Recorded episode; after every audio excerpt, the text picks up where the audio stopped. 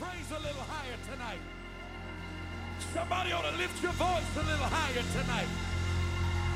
Somebody ought to lift your hands a little bit higher tonight. Somebody ought to jump a little higher tonight. Come on, I dare you to take about thirty seconds uh, and just praise him uh, a little bit higher. For where I'm going, uh, I've got to do it higher tonight. Hey, I wish I had a few people in the building that were convinced tonight uh, that God is elevating you. Uh, give me some Bible. Thank you for asking. Uh, My Bible said uh, that I'm the head and I'm not the tail. That I'm above, that's higher, uh, and I'm not beneath. That I'm the lender uh, and I'm not the borrower. Uh, somebody that believes that tonight, uh, shout higher tonight. Shout higher tonight. Woo! Oh, clap your hands one more time and give him praise. Glory! Woo! Has anybody lived for God long enough to realize that you can't base your praise and worship off of your circumstances? Anybody figured out that life has its ups and life has its downs? And if I come to the house of God and give him praise based on how good my day was uh, or how bad of a day I think that I had, uh, then I'll be inconsistent uh, in my praise to a consistent God.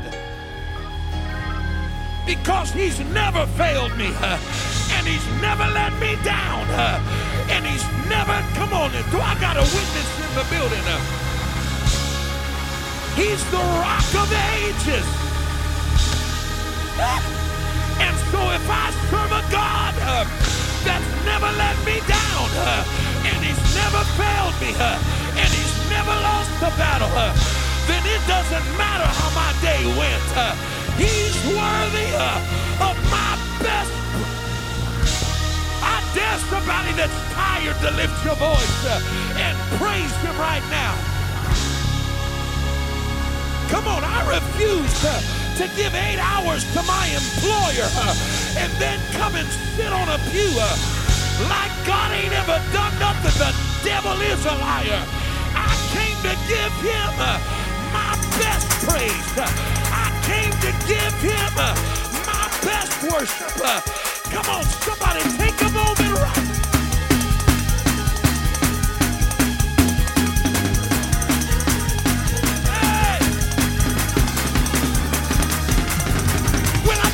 Jesus, what he's done for me. When I think about Jesus, how he saved, set me free. Can dance, dance, dance, dance. I can dance, dance, dance, dance. I can dance, dance, dance, dance. All night, all night, all night, all night, all night, all night, all night, all night, all night, all night, all night, all night, all night, all night, all night, all night. When I think about Jesus, what he's done for you. Think about this, how he came, brought me through. Can dance, dance, dance, they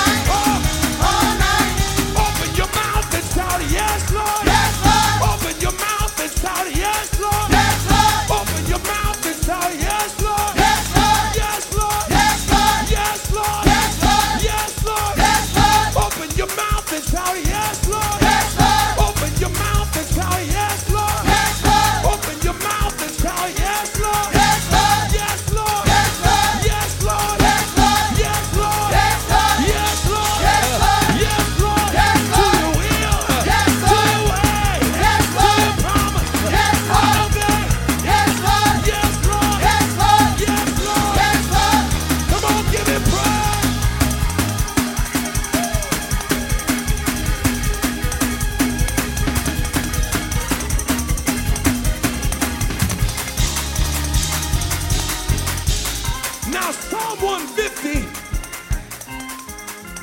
if you need a good excuse tonight not to praise him, Psalm one fifty gives you an excuse. Number one, it says to praise him according to his excellent greatness. If God's been great to you, lift your hands.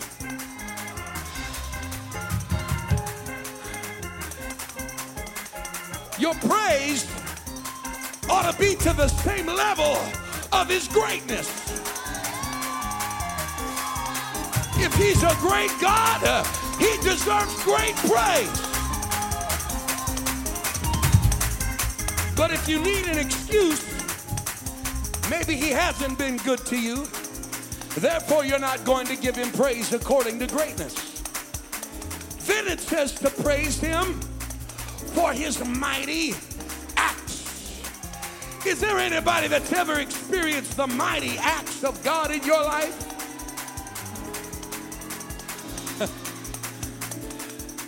If you need an excuse tonight, and he's never performed a mighty act in your life, then, then, then just remain calm. And the final thing that the word of the Lord says in Psalm one fifty is, let everything that hath breath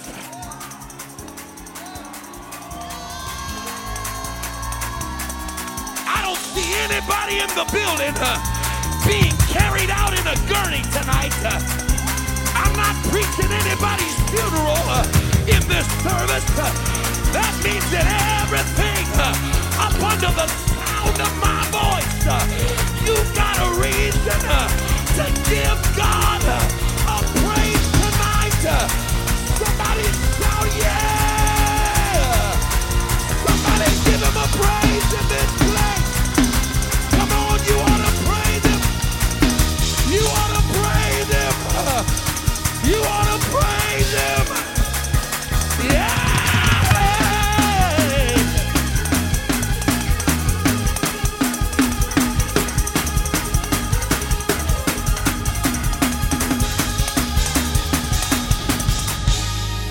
Somebody give him a praise.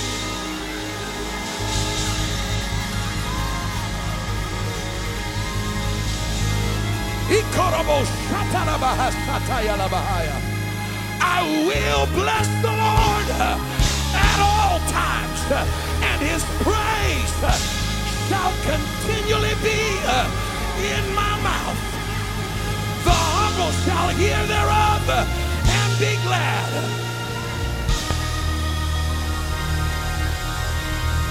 Woo! I didn't come to relax.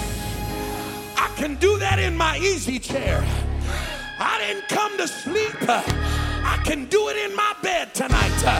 But baby, this is the house of worship.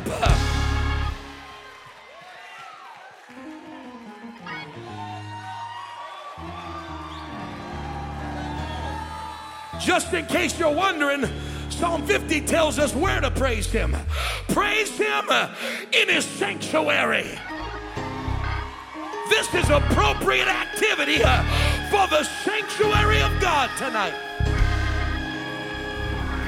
Ooh, one more time, clap your hands and give him a great praise. Hallelujah! Glory, glory, glory. Glory, glory, glory. Glory, glory, glory. Woo. Is that Brother Bennett up there?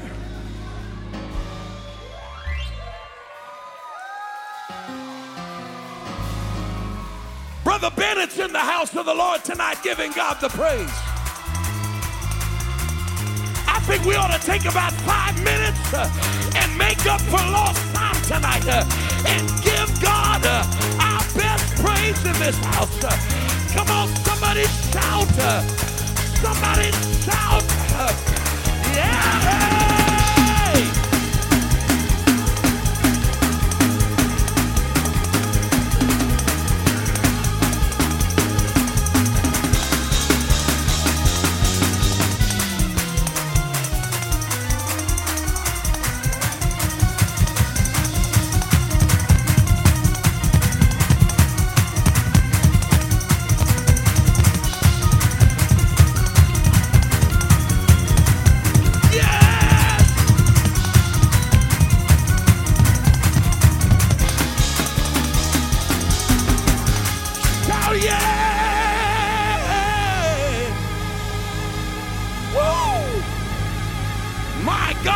feel something in the building tonight. I feel something in the building tonight. Whoa.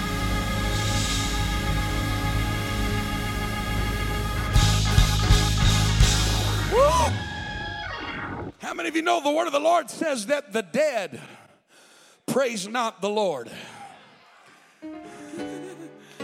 Sometimes I give God the praise just so the devil knows I'm still alive. You tried to afflict me with sickness, uh, but devil, I'm here tonight giving God the. You tried to afflict me with disease, uh, but I'm here giving God the praise. Sister Katrina.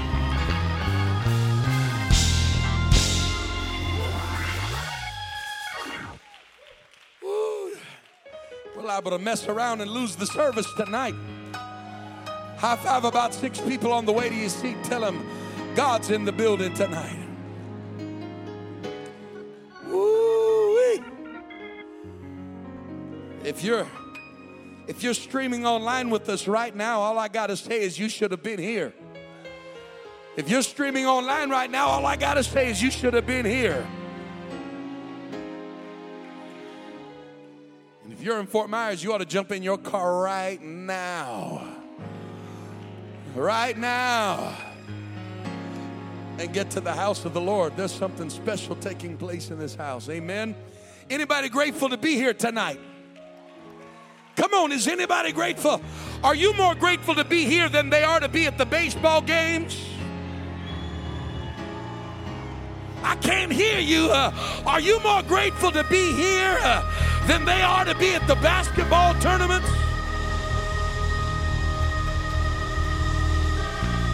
Come on, those teams have... There's not one N B A star uh, that's ever done anything for me. Uh, There's not one professional sports person uh, that ever healed me, uh, that ever brought me out, uh, that ever gave me joy. Uh. Hey, God wants to know, uh, do you love me uh, as much as they love their God?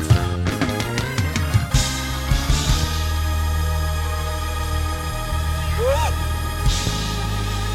My, my, my, my, my. Well, go ahead. You might as well go ahead. You might as... Come on, if he made a way, uh, if he brought you through, uh, if he brought you over, uh, you ought to just turn loose uh, for a few moments tonight uh, and give God uh, your best praise in this hour.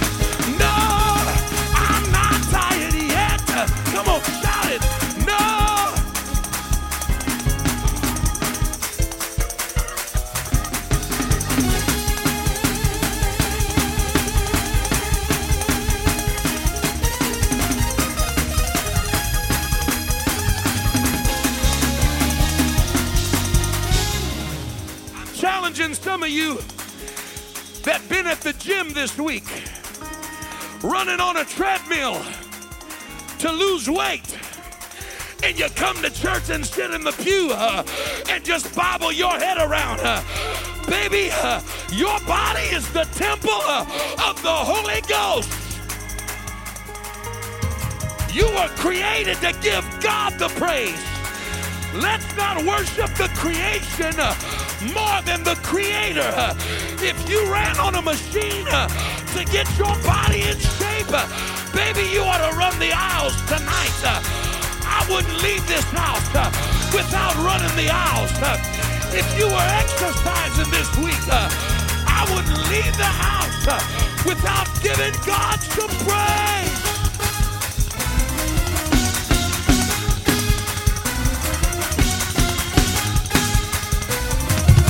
Go!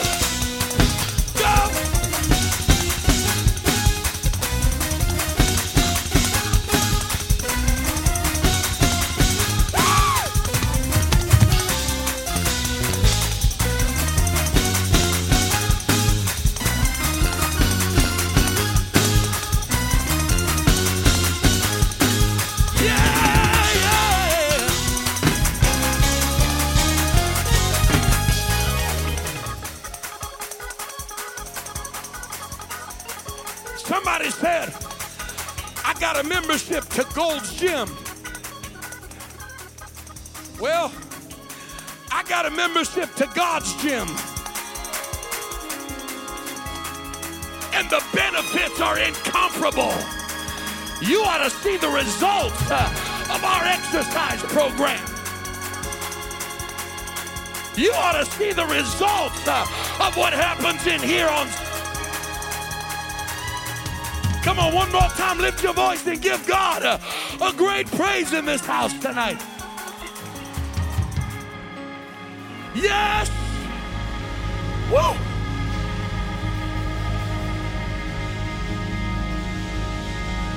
My God, my God, my God. Woo!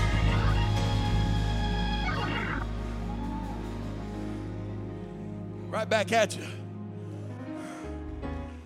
Anybody ready to have some church tonight? Y'all acting crazy up in here. How many of you were blessed by V B S Takeover on Sunday? Come on, give a great big shout for Pastor and Sister Hammond and the entire Kids Zone staff. All of the volunteers that made Sunday so spectacular. Come on, let's show them some love tonight.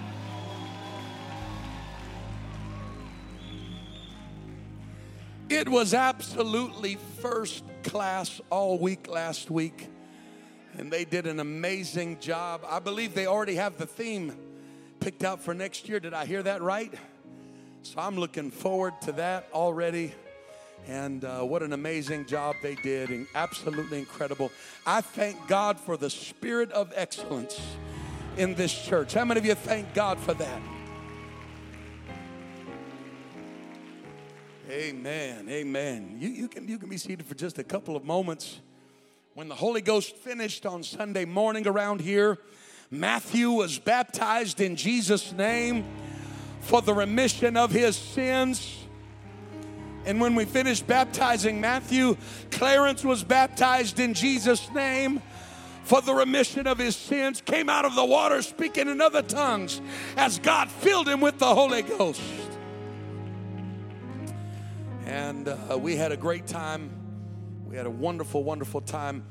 I want to encourage everybody, next Sunday is going to be a blast. We're going to have church here Sunday morning as usual, eleven o'clock, and then church Sunday night. Tell your neighbor, Sunday night. It's going to be casual night. It's going to be casual night. We invite you to dress casual but godly. Not like, never mind. But we're going to come Sunday night dressed so that when we dismiss service, you can have a great time of fellowship outdoors in the back. It's going to be awesome. Uh, bring bring your comfortable chairs with you. Bring your lawn chairs and uh, whatever you got. We're going to provide some great food. Uh, if, if you got something special you need, you might sneak it in your bag over here. We're going to have fireworks. It's going to be a great, great time. We're going to hang out, light fireworks, eat food, and celebrate our spiritual, Pastors Falaz, our spiritual freedom and our citizenship in the greatest country on the planet. And it's going to be a wonderful time. We want you to come. Please don't forget the meeting this Saturday. Is it from six to seven? Was that right?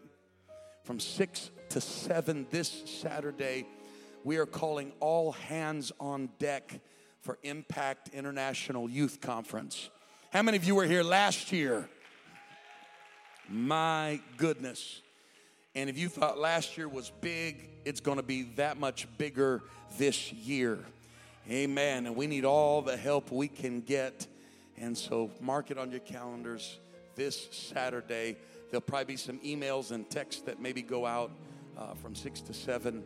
We really could use your help. It's going to be a great, great time in the Holy Ghost. Amen. Hallelujah. Go with me to the book of Acts tonight. We're going to go to the book of Acts. I feel inspired by V B S. Amen. Stand with me for the reading of the word of the Lord. Amen. Acts chapter number two is where I want to invite you to read the word of the Lord with me. This is a very obscure portion of scripture that many of you are probably not familiar with. And uh, I'd like to rehearse it in your hearing, beginning at verse number one. And when the day of Pentecost was fully come, they were all with one accord in one place, and suddenly there came a sound from heaven as of a rushing mighty wind, and it filled all the house where they were sitting.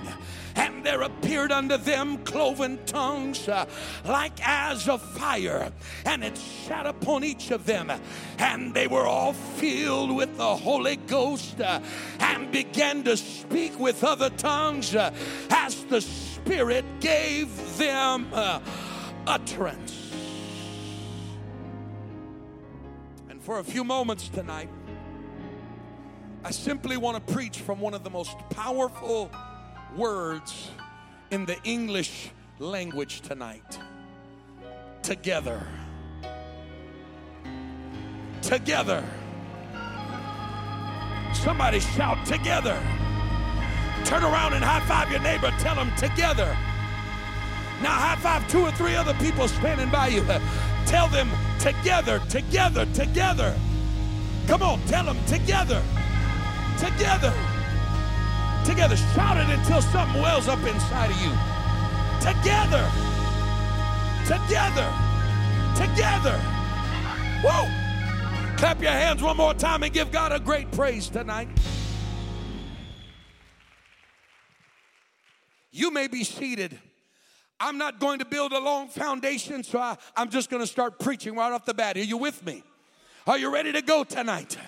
How many of you understand and know uh, that the book of Acts uh, has not been completely written yet? How many of you understand that with every single day that passes, uh, that the book of Acts uh, is still being written uh, today? Uh, that the Acts of the New Testament church uh, are still being archived uh, in the annals of history? Uh, and is there anybody that's excited tonight uh, to be a part uh, of a book uh, of Acts church tonight? I thought I'd have more than a hundred of y'all. Uh, I said, how many are excited uh, to be a part uh, of a one-God, uh, apostolic, uh, tongue-talking, uh, holy-rolling, uh, devil-chasing, uh, scripture-quoting, uh, prayer-meeting having, uh, church uh, of the living God?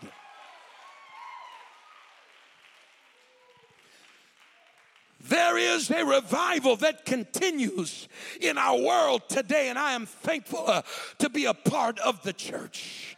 I'm thankful to be in the middle of something uh, that has the hand of God upon it. Uh, I'm thankful to be a part of a church uh, that Jesus testified and said uh, that the gates of hell uh, would not prevail against it. Uh, I'm glad to be a part uh, of a church that has authority. Uh, I'm glad to be a part uh, of a church that's alive, uh, not a dead church. Uh, not, oh, I wish I had a witness in the building. Uh, not the chosen frozen, uh, not the first church uh, of the refrigerator, uh, but I'm part uh, of a church uh, that John said he shall uh, baptize you uh, with Holy Ghost uh, and with.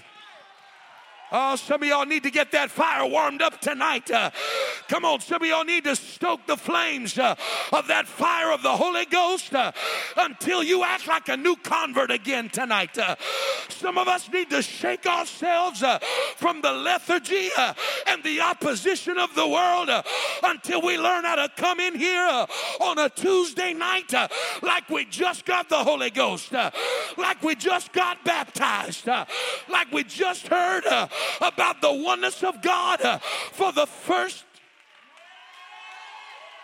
Come on, some of y'all sitting on me tonight. Uh, I'm going to preach uh, until that spirit gets up off of you tonight. Uh, I'm going to preach until everything uh, in this building starts to move tonight.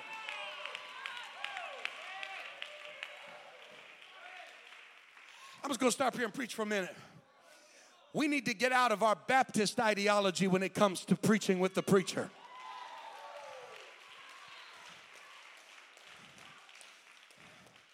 If I started preaching like some of y'all get with the preaching, you'd quit coming to this church. And then you'd say, I don't want to go where the preacher's dead. It's boring. Well, I'm going to flip it on you. It's boring preaching to dead folks in the pew. Can play that game. I don't like preaching to dead people. I don't like preaching to a dead church. So if I'm going to get up here and get anointed, uh, you need to get up out of your pew and get anointed. Come on, somebody. Uh, this isn't a spectator sport. Uh, I'm not here to entertain you. Uh, I'm not a Hollywood movie star. Uh, come on, I came to have church. Uh, and there's something that happens uh, when God's people get involved uh, in the preaching of the Word of God.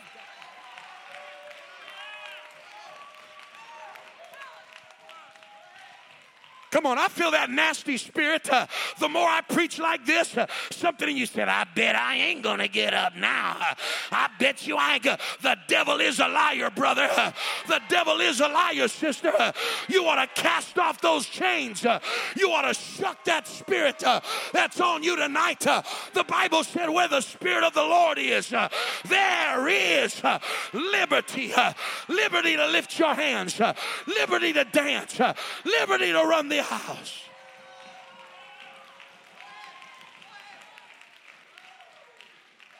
I'll go find me another church to preach at. I ain't preaching in no dead church. I'll close my Bible and go do something more exciting like tiddlywinks. I didn't spend all day praying and reading my Bible and getting in the Holy Ghost to come and mess around like we're at a funeral. I came to have church. And I came to have church uh, together. I said I came to have church uh, together. We're better together, Brother Desmond. Uh, we're stronger together. Uh, we're more anointed together. Uh, something special happens uh, when we do it. Thank you very much. Uh, when we do it together.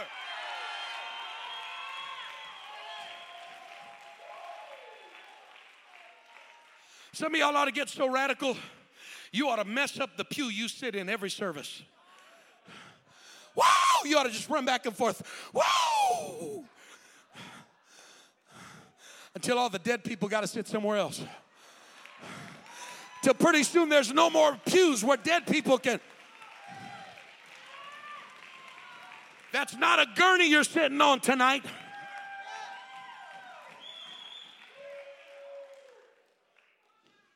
God's church is alive. God's church is full of power. The Apostle Paul said, I didn't come with enticing words of men's wisdom.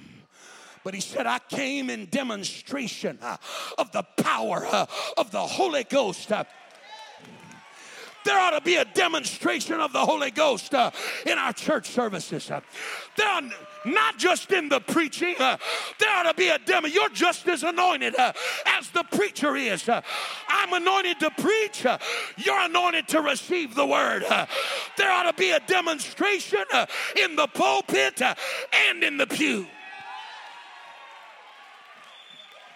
Come on, some of you got to get the revelation uh, that there's people in this building uh, that God brought in here uh, and they're sitting on your pew uh, and sitting next to you uh, and they need deliverance. Uh, they don't need somebody to example to them uh, that church is a place uh, that we sit and look at everybody uh, do what they do. Uh, they need to find a church uh, that's involved in what God is doing.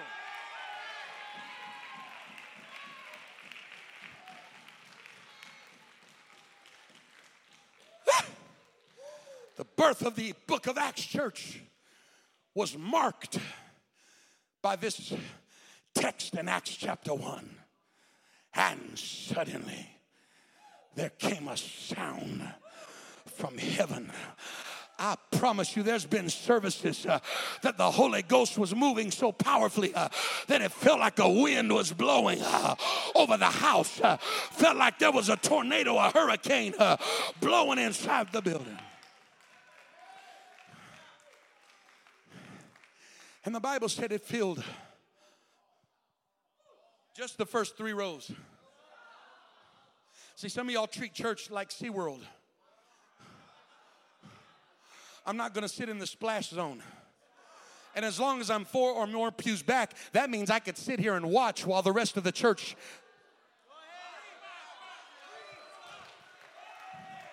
Come on, somebody. It filled all the house uh, where they were sitting. Uh, that is a template uh, for God's New Testament church. Uh, the same way the church was born uh, is the same way the church uh, should keep on living. Uh, every time we come in this place, uh, it's the will of God uh, that His Spirit fills all the house. It ought to fill the altars. Uh, it ought to fill the front pew. Uh, it ought to fill all the way to the back wall. Uh, it ought to fill the balcony. Uh, it ought to spill out into the parking lot uh, until people open the, the car door uh, and say, my God, what is that I'm feeling uh, all the way in the parking lot?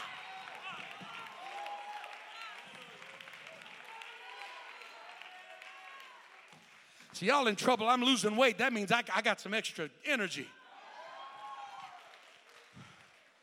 Whoa!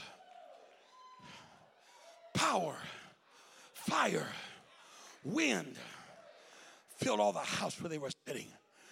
Peered into them cloven tongues like as a fire. And it sat upon everybody. The whole house caught on fire. I said the whole house caught on fire.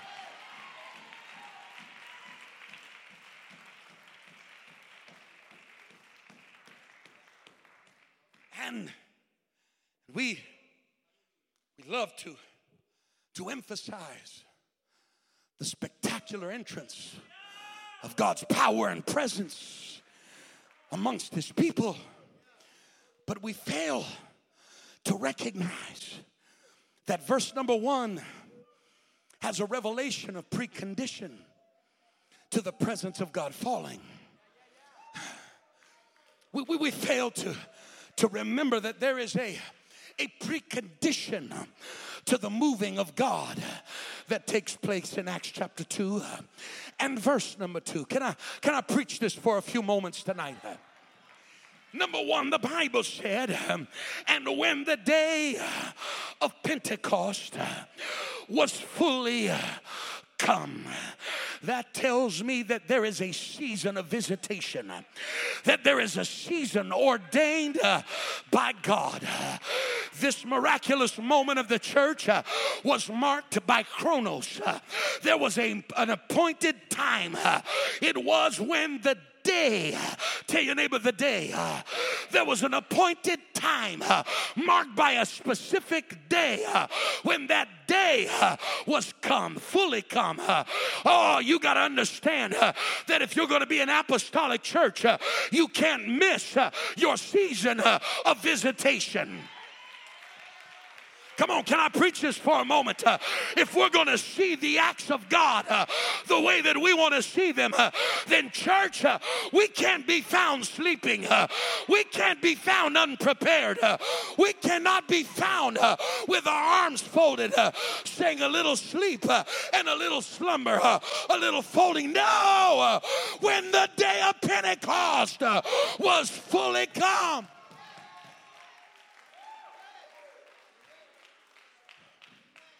There's got to be a church that has an expectation of season. Can I just get to my point? Every time the doors open, there is a season of opportunity in this house. It's a set time that his body assembles and the Spirit of the Lord begins to gather itself. Uh, that's why you can't have the same move of God uh, in your living room at home uh, that you can have in this.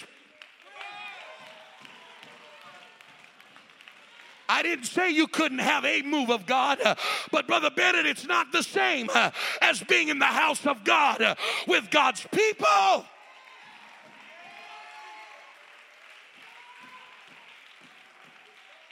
My house uh, shall be called a house uh, of prayer.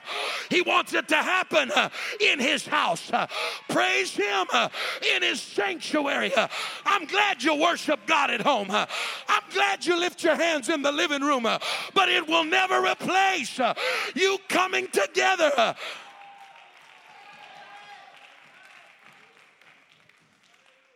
the appointed time. That's why we can't waste a single service. You hear me? I'm going to preach this uh, until I drive that dysfunctional culture uh, out of the back door. Uh, we don't have services uh, where we show up uh, and say, well, I'm just going to try to get through. Uh, I'm just going to throw. I'm too tired this round. Uh, I'm too dis. I got no, baby. Uh, every time we come in this building, uh, eternity is at hand. Uh, the window of heaven is open. Uh, God is extending an opportunity and a potential uh, of the miraculous.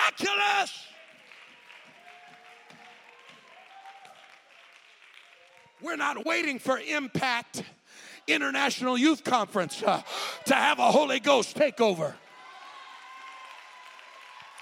We're not waiting for a particular preacher uh, to get behind this pulpit. Uh, we're anointed to have a move of God uh, every time uh, we come into this house.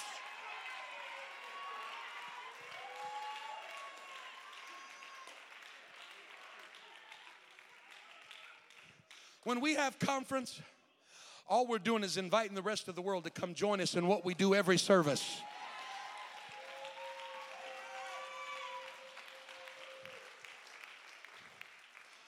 Don't you dare sit there like a little princess doll on Tuesday night here and then get up for Impact Youth Conference and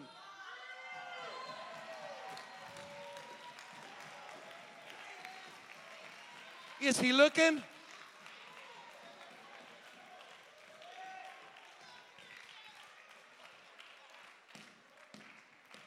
Baby, you better get your shout on right now uh, and worship the King of Glory. Uh, right now, you're entertaining uh, an audience of one. Uh, we're not doing this for the masses. Uh, we're not doing this for the crowd. Uh, but we came ready. Uh,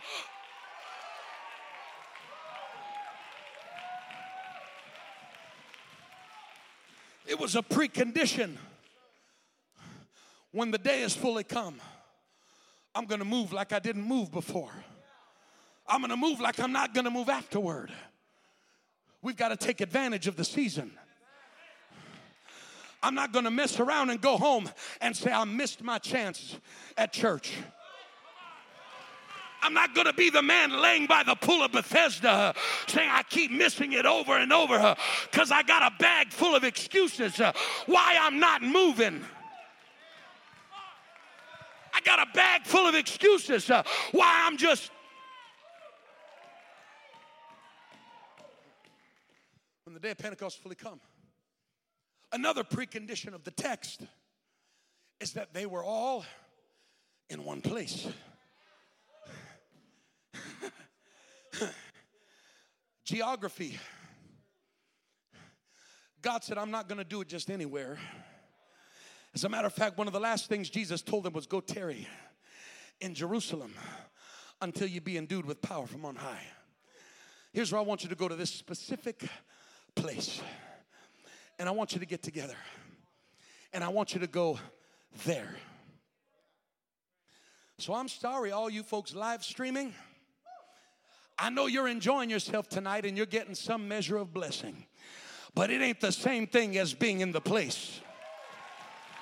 I just need about two hundred fifty witnesses. If you're in the place, you ought to give God a shout of praise tonight. If you're in the place, you ought to praise him just because you're in the place tonight. You ought to praise him just because you're in the place tonight.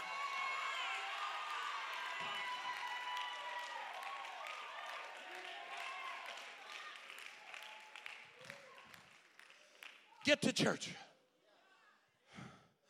Why? Because the doors are open and God's anointed this time. Don't forsake the assembling of yourselves together, as the manner of some is. He was saying there's a lot of people that have a bad habit of not placing an importance on being at church every time the doors are open, because they don't have a revelation. They're carnal. They don't have a revelation of the blessing and the fullness of the day and the place.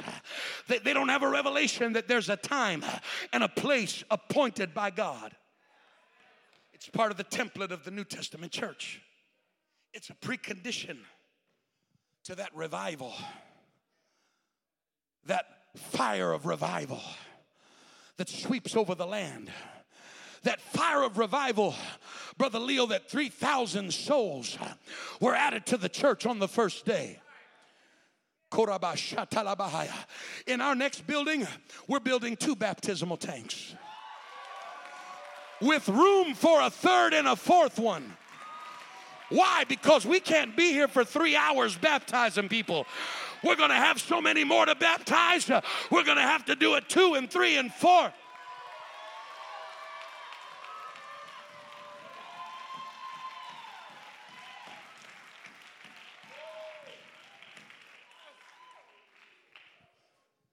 Precondition of the text.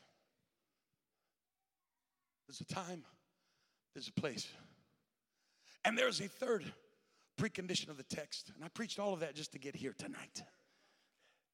The third precondition of the text is that they were all with one accord. Woo. You can be at the right place at the right time and be disjointed and miss a move of God. Oh, yeah.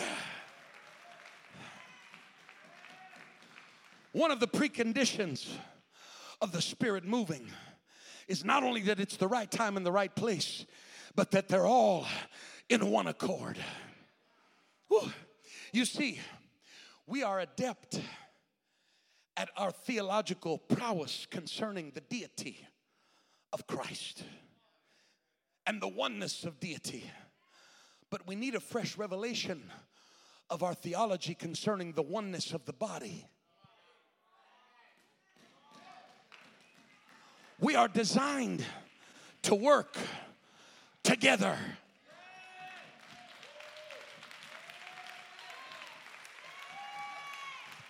We are designed to work together. There's a greater move of God uh, when we're all responding uh, together. Come on, somebody help me out tonight. Uh, there's a greater potential uh, of the miraculous uh, when we're all praying uh, together.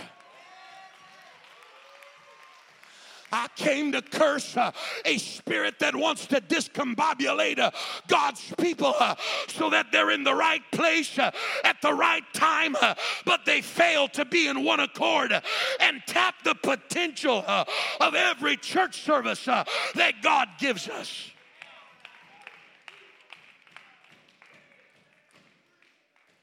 You want me to preach, Brother Desmond? It's time for a fresh revelation in this house. God is taking us to new levels. Lest you forget, we are in the year of crossover.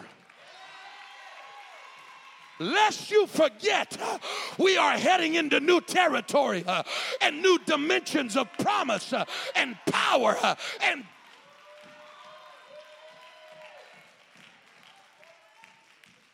And for these new dimensions, I don't want to leave anything on the ground. I don't want to leave anything on the table that God has for us. And God is pushing this church to a fresh revelation of togetherness.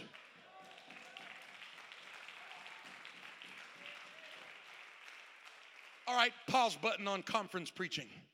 Boop. Now I'm just going to pastor for a moment. I'm just going to deal with something. When we're in the middle of church service, we have no business out in the lobby having gab sessions. You can look straight ahead right now. I'm tired of seeing people gathered in the lobby talking about every topic under the sun, uh, while the potential of the miraculous uh, and the supernatural is moving uh, in this. Come on, somebody. You ain't fooling nobody with your kid in your hand. You ain't fooling nobody bouncing your baby on your shoulder. Bring that baby in the sanctuary. Uh, you can bounce them while you walk back and forth. Uh,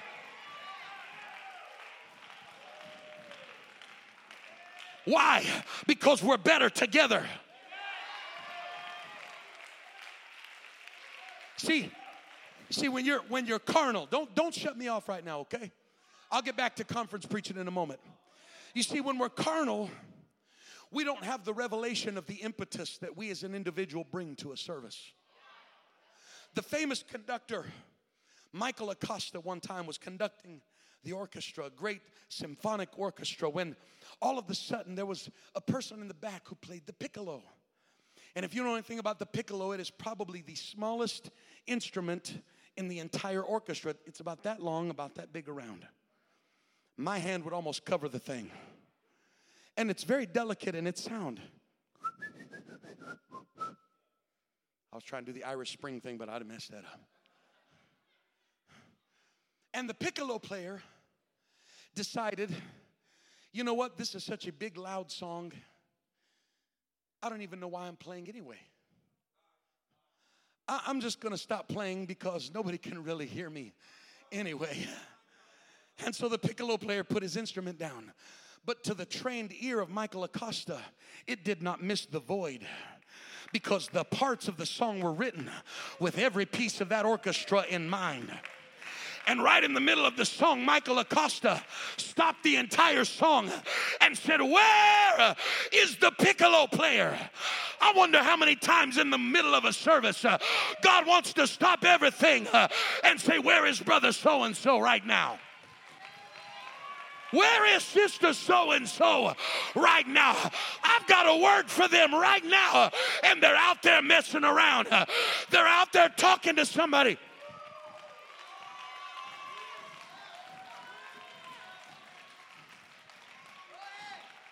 Come on, we should have some spirit. We got to have some spiritual maturity around here uh, to understand that you make a difference. For the good or the bad. You either make a difference contributing or you make a difference distracting.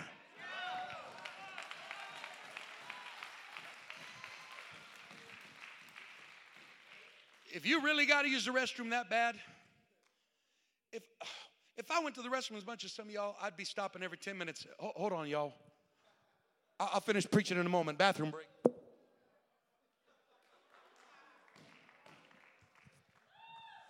Use the restroom before church starts. I, I'm not being mean. I just think some of us never had anybody teach us any better.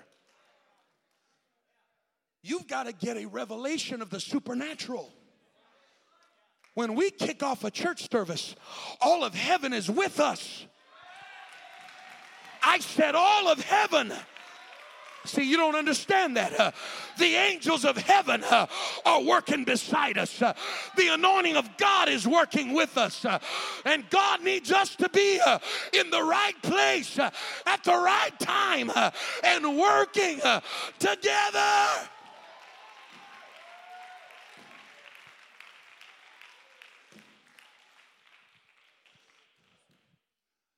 This past week, there was a, a visitor, a guest, who legitimately had a little child who was fussy and making noise. And they went out to the lobby. And they were still they were upset that they were missing service. They didn't want to be out there. And they were out there trying to listen to the screen. But the discussion was so loud from the other saints of God in the lobby that they couldn't hear the screen and hear church. Now, I'm just using one example. But we got to get better at this thing. God needs you in here. Come on, somebody. I said the Holy Ghost needs you in here. And the Holy Ghost needs you engaged. Not just sitting on a pew. Uh, not just sitting there falling asleep. Uh, not dead weight in the service. Uh, the Holy Ghost. Uh, every person in the symphony uh, has a part uh, that was written for you.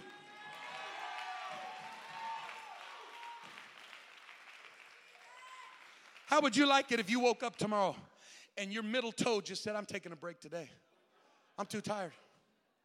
And the whole body's trying to operate. How would you like it if your right hand just said, huh, it's been a rough day. I'm just going to sit here. I'm, I'm going to take this one out, okay? All right, Brother Renee, I'm, I'm going to sit this one out today, yo. Just be glad I'm still attached.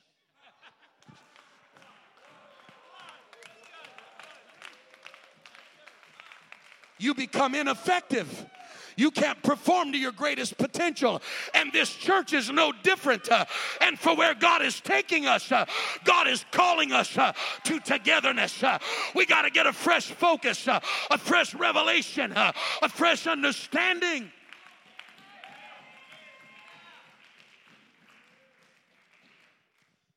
Some of us chit-chat and have a great time, and as soon as it's time for pre-service prayer, we find a list of ten things we got to do. So we got five men pacing the floor, pre- praying, out of almost four hundred people here on Sunday.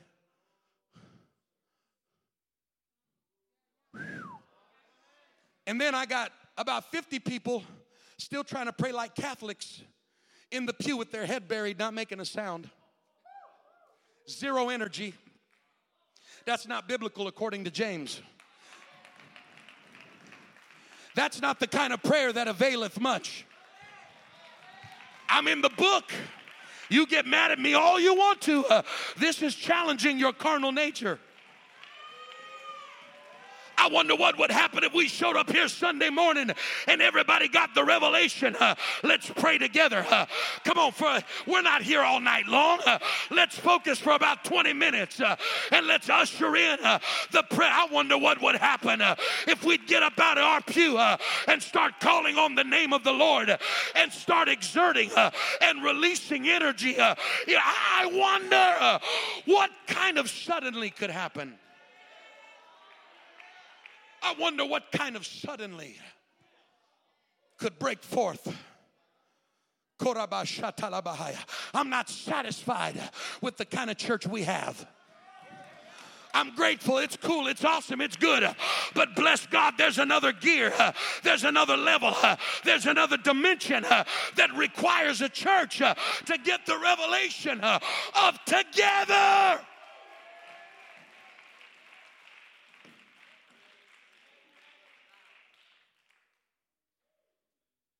Precondition together. They were in one place. Day of Pentecost fully come. And they were all in one accord. Tell your neighbor, one accord. Tell your other neighbor, one accord.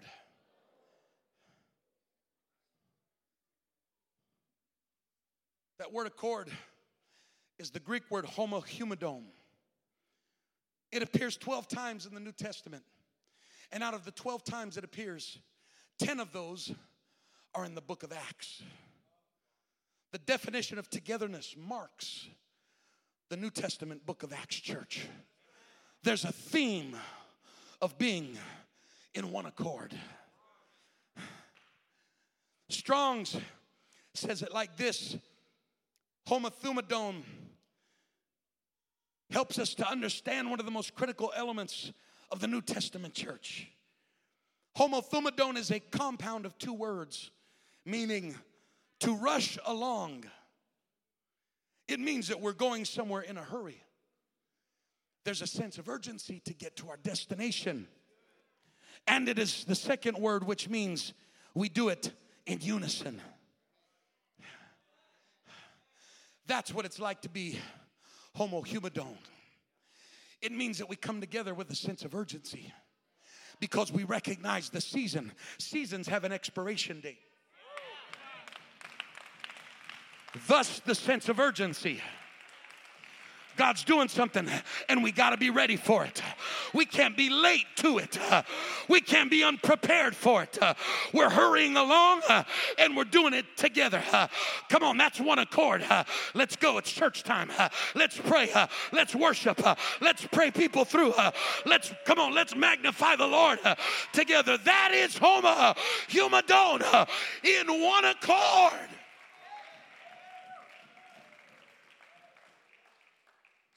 This is one of the preconditions of Acts chapter one's suddenly. We want the suddenly. Then we have to meet the preconditions of the text. The word together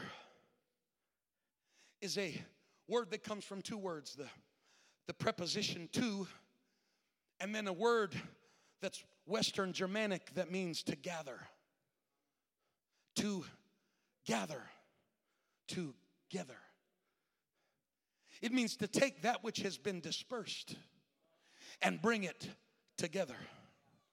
It means to take all these people that have been out all week doing their own thing and bring them. It means to take our mind that's been over here and over there and all that and bring it.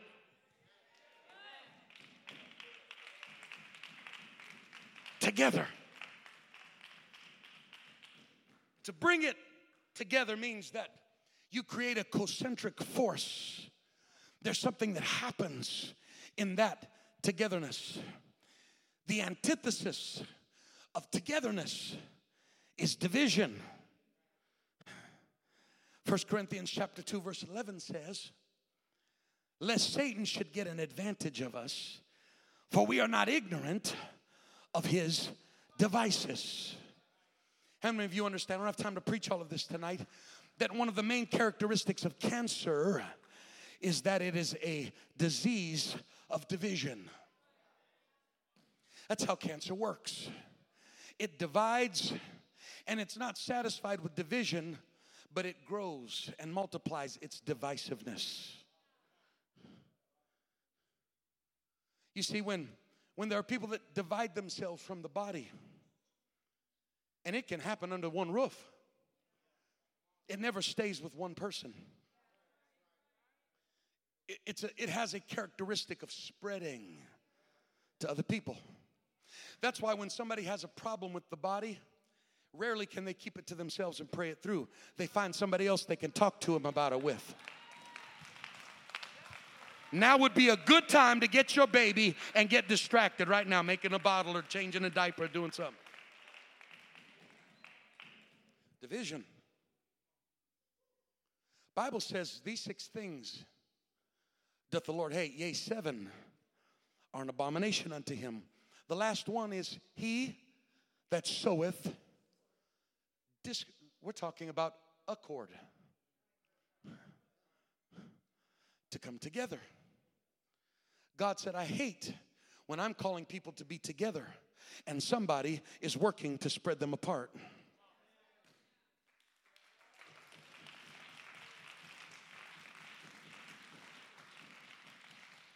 Together.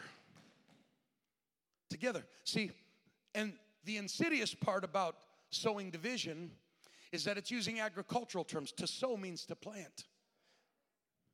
It, more specifically, it means to plant a seed. And a watermelon doesn't look like a watermelon when it's sown.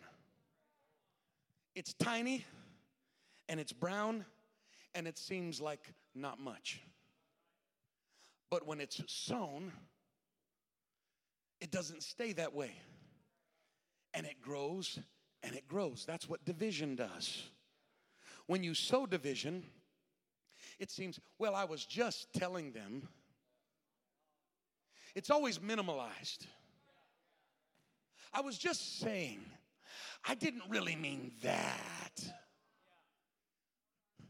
You're trying to explain the seed format of division.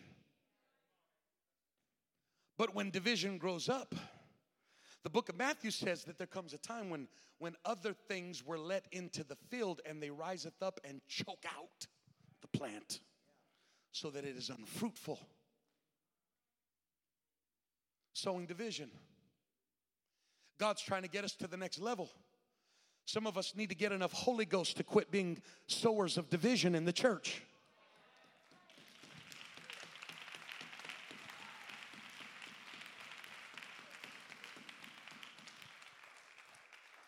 If you have an issue with somebody,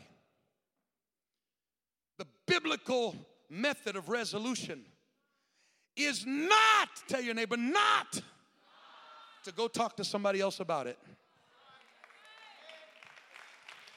I can't get no, I'm trying to help somebody. You've been baptized, you got the Holy Ghost, you're living for God. It's time to mature spiritually. It's time to grow up from being a baby Christian uh, and being a mature Christian that knows better and does better. When you start going to other people in the name of venting, I hate that word.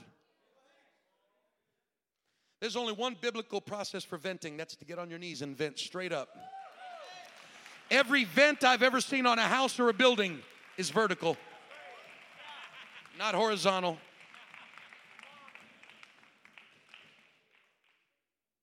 I need somebody to vent to. You're absolutely right. Jesus said, cast all your cares upon. Not your brother. Not your sister. When you start taking your frustrations and sit at dinner tables and discuss them with other people, you're sowing division. You're spreading your frustration and your contention amongst other people. Woo, I'm preaching better than y'all are shouting right now.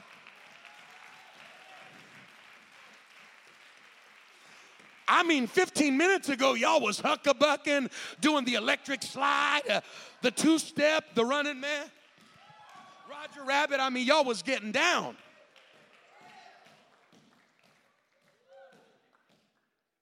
You're sowing division. We don't break off in little groups and talk about other people.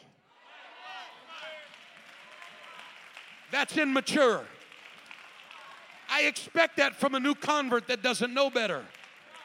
But if you've had the Holy Ghost a little while, there ought to have been a work of the Spirit that has already worked on your heart.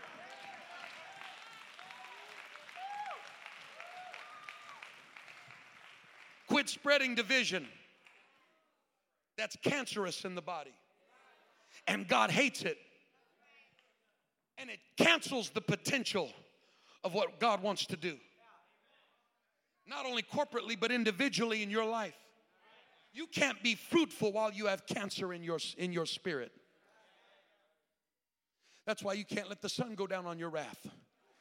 You got an issue with somebody? The Bible says to go to them.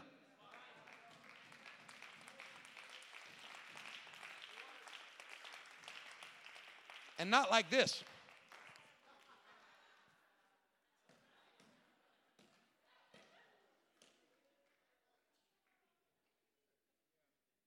You need to get a spirit of meekness. We don't sit around and and and share with each other.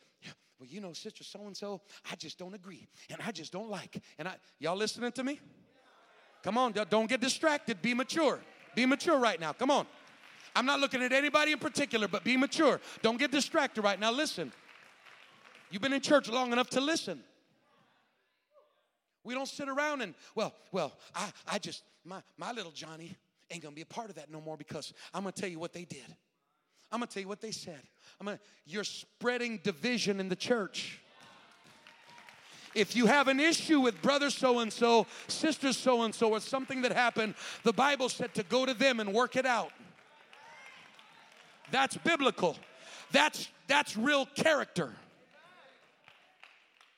You don't spread that to everybody else and try to triangulate power against people and create divisions and cliques and tribes. We don't do that. This is one body. And we're working together. Woo, this is good preaching. All right, I, I better throw a scripture in there for some of y'all that are hyperventilating. First Corinthians chapter one, verse ten says, "Now I beseech you, brethren." You know what that word beseech means? I beg you. Paul said, "I beg you, brethren, by the name of our Lord Jesus Christ, that ye all speak the same thing, and that there be no divisions among you." First Corinthians chapter one, verse number ten. Paul said, "Now I beseech you, brethren." Sound check. One, two. Th- First Corinthians chapter one, verse number ten. Paul said, "I beg you, brethren, in the name of Jesus, that ye all speak the same thing, and that there be no uh, divisions uh, among you, that ye be perfectly uh, joined together."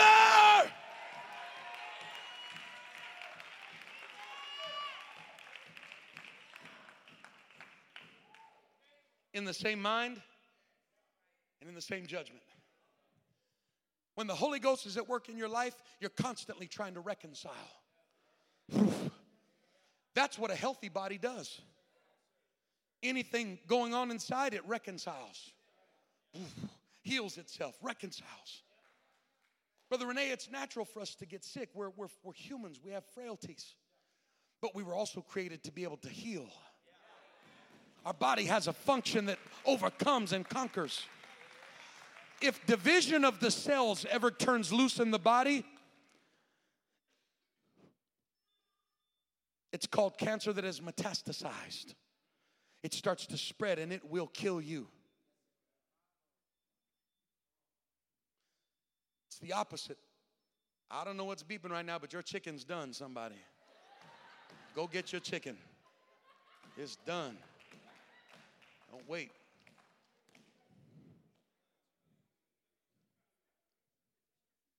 How do I, how do I do that?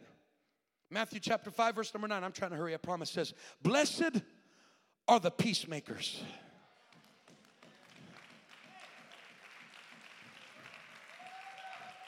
Number one, you got to want peace. That's the Holy Ghost inside of you doing the work. I want peace. I don't want to be at war. I don't want to be at odds with anybody. I don't have any enemies. I got one. His name is Satan. That's it. Nobody else. Brother Ed, there's not a single person on the planet I can't sit down with and talk to.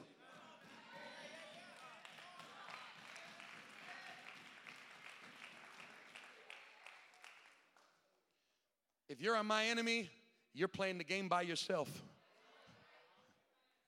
My circle's bigger than yours, and I got you included in it. Somebody cuts you out of their circle, draw a bigger one and put them in it. They can't do nothing about it. I love you, and there ain't nothing you can do about it. Get mad all you want to. I love you, I love you, I love you, I love you. That's why I love you like I do. I... Blessed are the peace. You got to want peace. Number two is you got to make peace. If you're going to have peace, You've got to make peace. Don't be content living for days and weeks and months at odds with people. That's not God's way. That's not the way of the Holy Ghost. That's called stubbornness. That's what that's called. When people don't want to get things right with other people, it's called stubbornness. And the Bible says stubbornness is as idolatry. You've exalted your will above the will of God. I ain't gonna make it right. I don't want to make it right. I'm not gonna say I'm sorry. I don't want to.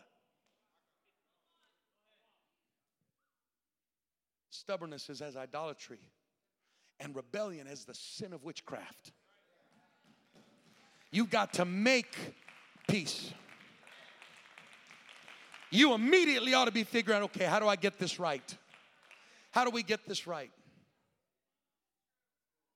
And it don't matter if they're if they've got a complete revelation. They might be wrong.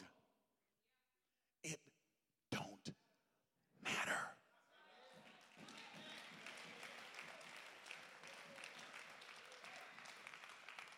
Three words that are going to change your life. You ready?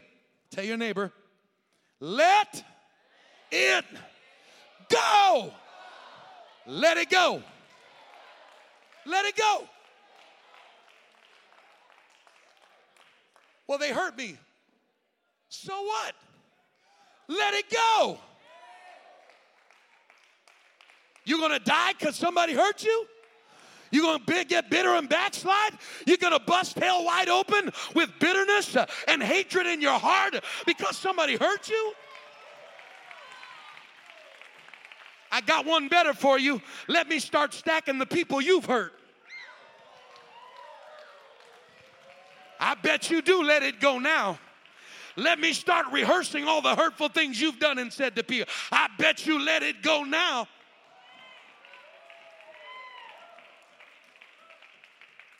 Be a peacemaker. God forbid you, your life ends tomorrow and you've got bitterness in your heart. That's a sorry thing to go to hell over. Unforgiveness. I'm preaching about together. I'm, I'm preaching about a precondition of revival. They were in one accord. It meant they were all harmonizing. Strong's described it as an image that was almost musical, like playing a chord with multiple notes that harmonized together. I don't have time for all of it, but you know that a chord is made up of at least three notes. You've got major chords and minor chords and major triads and different, you know, types of scales and all of those things. But they harmonize. They're, they're set at particular intervals where their relationship together produces a pleasurable sound. To discord means that you get out of place.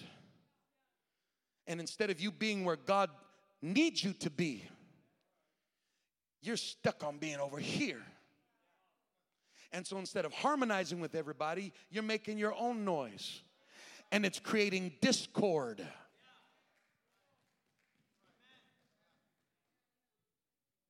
But we want to be in one accord. Together. Band, y'all come. Give me some together music. Give me some music that produces power. I want power chords. Because that's what happens when you come together in one accord. You get a suddenly. I said when you're at the right place, uh, at the right time, uh, and you come together in one accord, you get a suddenly from God. And the wind begins to blow, uh, and the fire begins to fall, and things begin to happen in the kingdom of God. I wish I had a church in the building right now.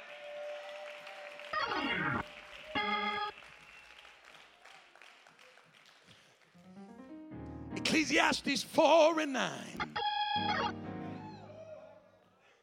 says two are better than one because they have a good return for their work. And if one falls down, his friend can help him up. But pity the man who falls. Let Mister T must have wrote that one. I pity the fool who falls. I'm sorry. For all of you watching on live stream, I'm sorry. This is a first generation church. Some of y'all might not get that. Pity. The, so now I keep on saying pity the fool who falls. Pity the man who falls and has no one to help him up. Also, if two lie down together, they will keep warm. But how can one keep warm uh, alone? The one may be overpowered. Uh, two uh, can defend themselves. And a cord of three strands uh, is not quickly broken. Together is better. We're better together. I need you. Tell your neighbor, I need you. Now tell the other five neighbors around you, I need you. I need you. I need you. I need you. God doesn't make mistakes. God doesn't call people into his kingdom on accident. Uh, I need you. And here's what Leviticus chapter twenty-six, verse number eight says. It says, and five of you shall chase an hundred. That's a ratio of twenty to one. Five of you shall chase an hundred. And a hundred of you shall put ten thousand to flight. That's a ratio of one hundred to one. Doing it by yourself, it's twenty to one. But when you get together, it's one hundred to one. You've got increased potential by a factor of five just by doing it with somebody else. I'm all by myself. I don't need nobody else. I, that's weak. You're in a place of vulnerability. Uh, real strength comes uh, when you get a revelation uh, of together uh, and the body of Christ. My God, I can... hell is in trouble uh, because the Rock Church uh, has made up its mind. Uh, we're together.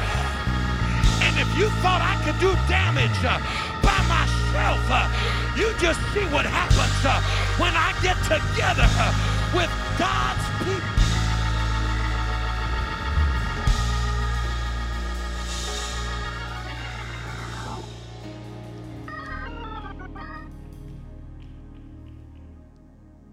So if you do the math at a ratio of twenty to one, one hundred people by themselves could only set to flight two thousand.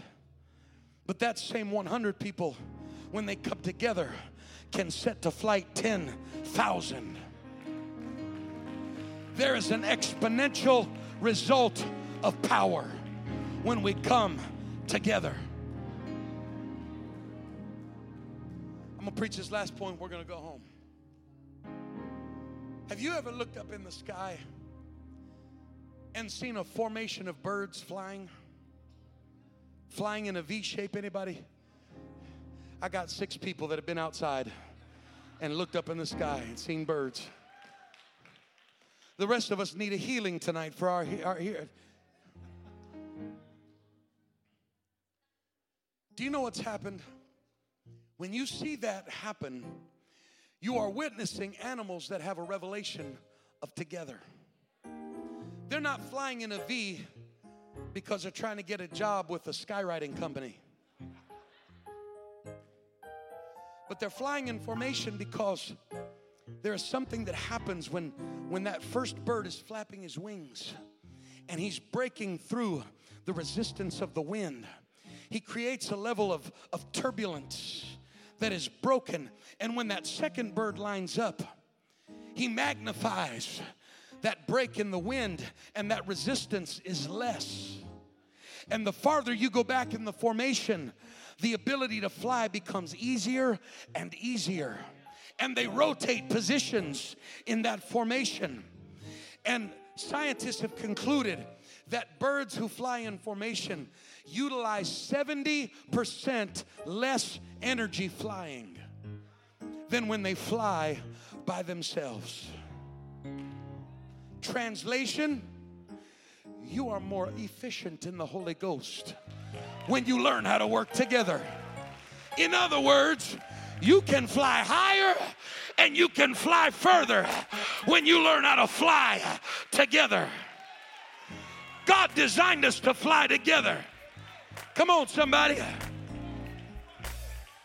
God designed us to fly together. And for this new season that God is taking us to, we got to get a fresh revelation of together. We're doing this together. I'm not letting my brother or sister carry the weight of the services.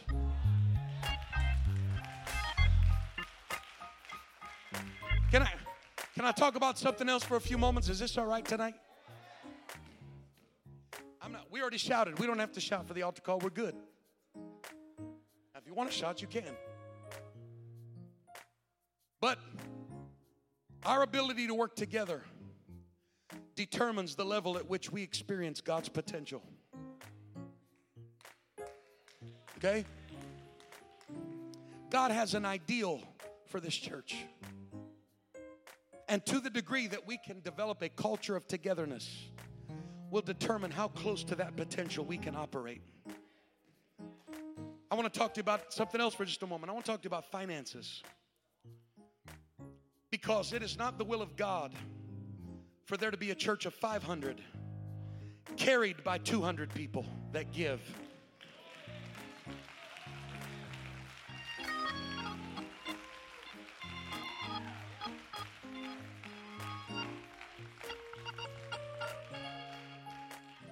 You know what happens when you get a church of five hundred and you only have one hundred fifty, two hundred people that give faithfully and everybody else thinks you're tipping like you're tipping waiters? So they come and throw a few bucks every once in a while to make themselves feel good. And in their mind, they feel justified when they're not giving their tithe and offering to God. Oh, I'm sorry. If that offended you, you need to come to the altar and repent and become faithful in giving. I'm going to tell you what happens is a church becomes larger than it can support itself. And the vision stands still.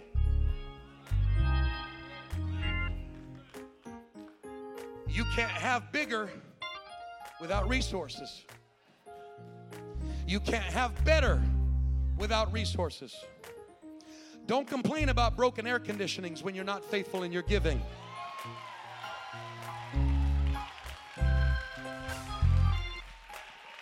Don't complain about your feet hurting because of concrete floors when you're not faithful in your tithe and offering. Don't complain about leaky roofs.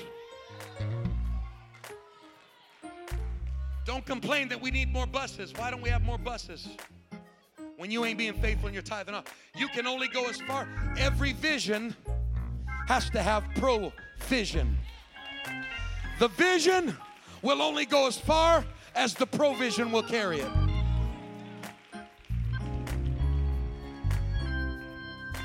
I'm I hope y'all didn't, didn't come to get your ear scratched tonight. There's great vision for this church. But before we can attain that next level, God needs some people to step to the plate and get some maturity and understand you have a responsibility in the kingdom of God in your giving.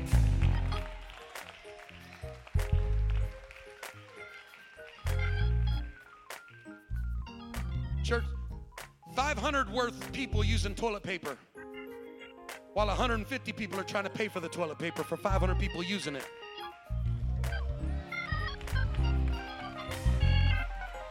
I'll shout at my own preaching tonight, baby. I said I'll shout on my own preaching tonight. I got a question for you. How great of a church do you want to go to? How great of a church do you want to go to? Then it's time to get some hand and eye coordination with your giving. Your vision's got to match your giving. Your giving's got to match your vision.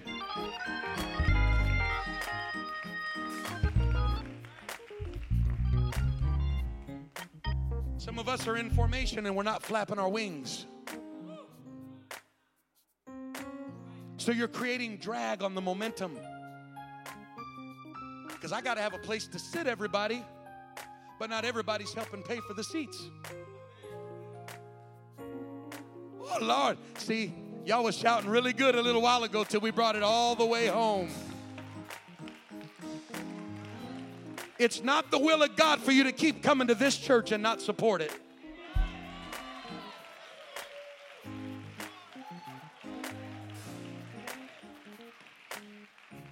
You don't go to Publix and fill up your grocery cart and walk out without paying. Why do you keep coming and taking from a church that you're not supporting? I'm going to face this way for a minute.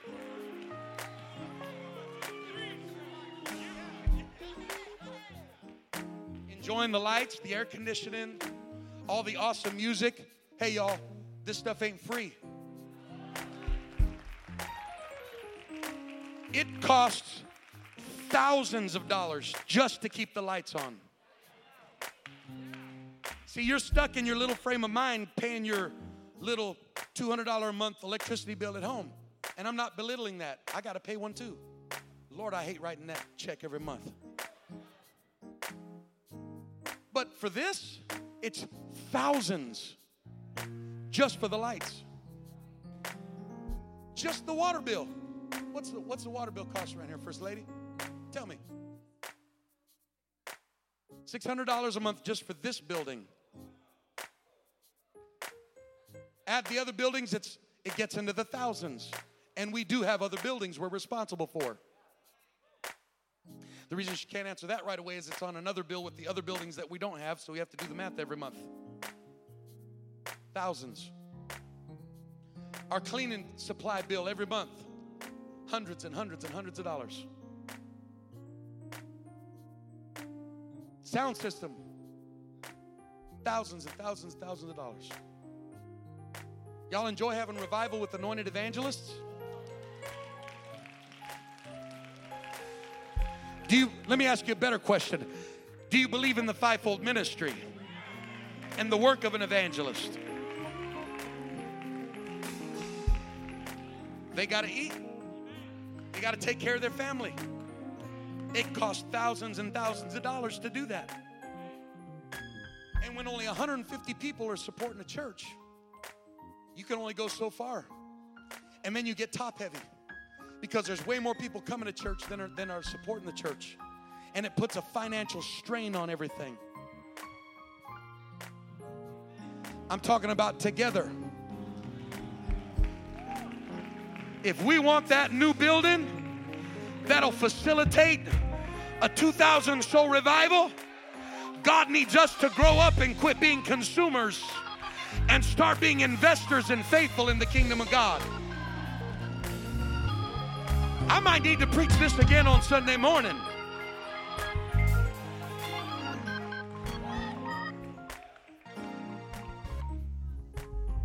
So don't complain about none of that stuff. Start giving. Start giving. It costs money to do those things.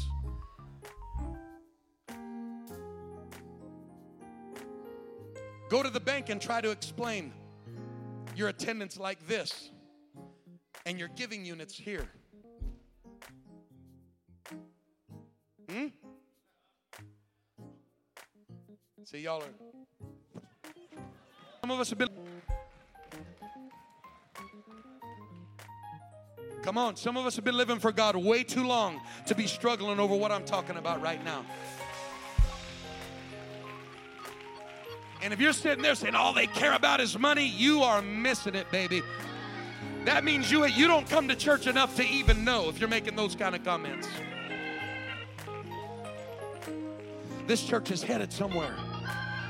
God's called us to change the world, but we've got to work together to get it done. Come on. Come on, piccolo player. youth, I'm going to stop right here. Don't, don't get distracted. Y'all listen. You think just because you don't give your tithing and this church keeps moving on that it doesn't make a difference. Quit believing that lie. Other people are sacrificing at your expense. Quit being the piccolo player. And when you get two, three hundred people with that mentality, what do you think happens? Ain't nobody want to look me in the eye right now. Nobody want to look me in the eye right now. We got to work together. We got to give together. We got to be faithful to God together. Come on. Today is a good day to start being faithful in your giving. Today's a, why do you think God said you're robbing me? Malachi chapter three. Why, why did he tell them to bring the tithe and offering into the storehouse? Why? So that there would be meat in mine house. So that there would be something in the bank account to carry out the vision of God. It's real easy math, y'all. Have you ever hosted a dinner at your house? If you have ten people coming to eat and you only have food for five,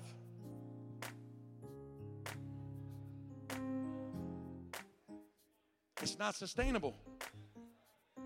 God's calling this church to fiscal responsibility in our giving. It's time for us to match our walk with our vision for where God's taken us. I'm telling this church right now, if we would get together on this and everybody would start giving faithfully like they're supposed to, it would blow your mind what God would start to do.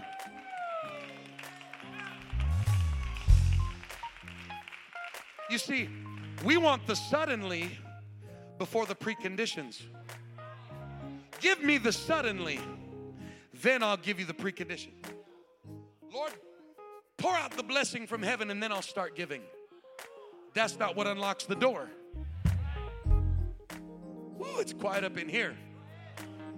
If you're going to wait to give until you got plenty of money to give, you're going to be dead and in your grave when you get done waiting, because that ain't going to happen. That's not how the law of reciprocity works. The Bible says, give and it shall be given. Not it shall be given so that you can give. Give, and it shall be given back to you. Pressed down, am I in the book? Shaken together and running over. For, for with what measure ye mete out, God will meet you back. Let's stand all over this house. It's time to move together. Why are you preaching like this, Bishop? Because we're in the middle of the crossover. I said, we're in the middle of the river crossing over. We're about to put our feet over into the promised land. Uh, and I need every person in this church uh, walking together in one accord. Come on, I need every person in this church uh, praying together, uh, fasting together, uh, worshiping together, uh, giving together, uh, teaching Bible studies together. Ain't no devil in hell hold me down. Come on. I got to go higher. Come on, let's lift our voice for a few moments. Ooh, yeah. Come on, lift your hands. Ain't no devil in hell hold me down. Lift your hands tonight. I got to go higher. Lift your hands tonight. Say, ain't no devil, ain't no devil in hell hold Come on. me down. I got to go, I got to go higher. Somebody stretch tonight. We're going together.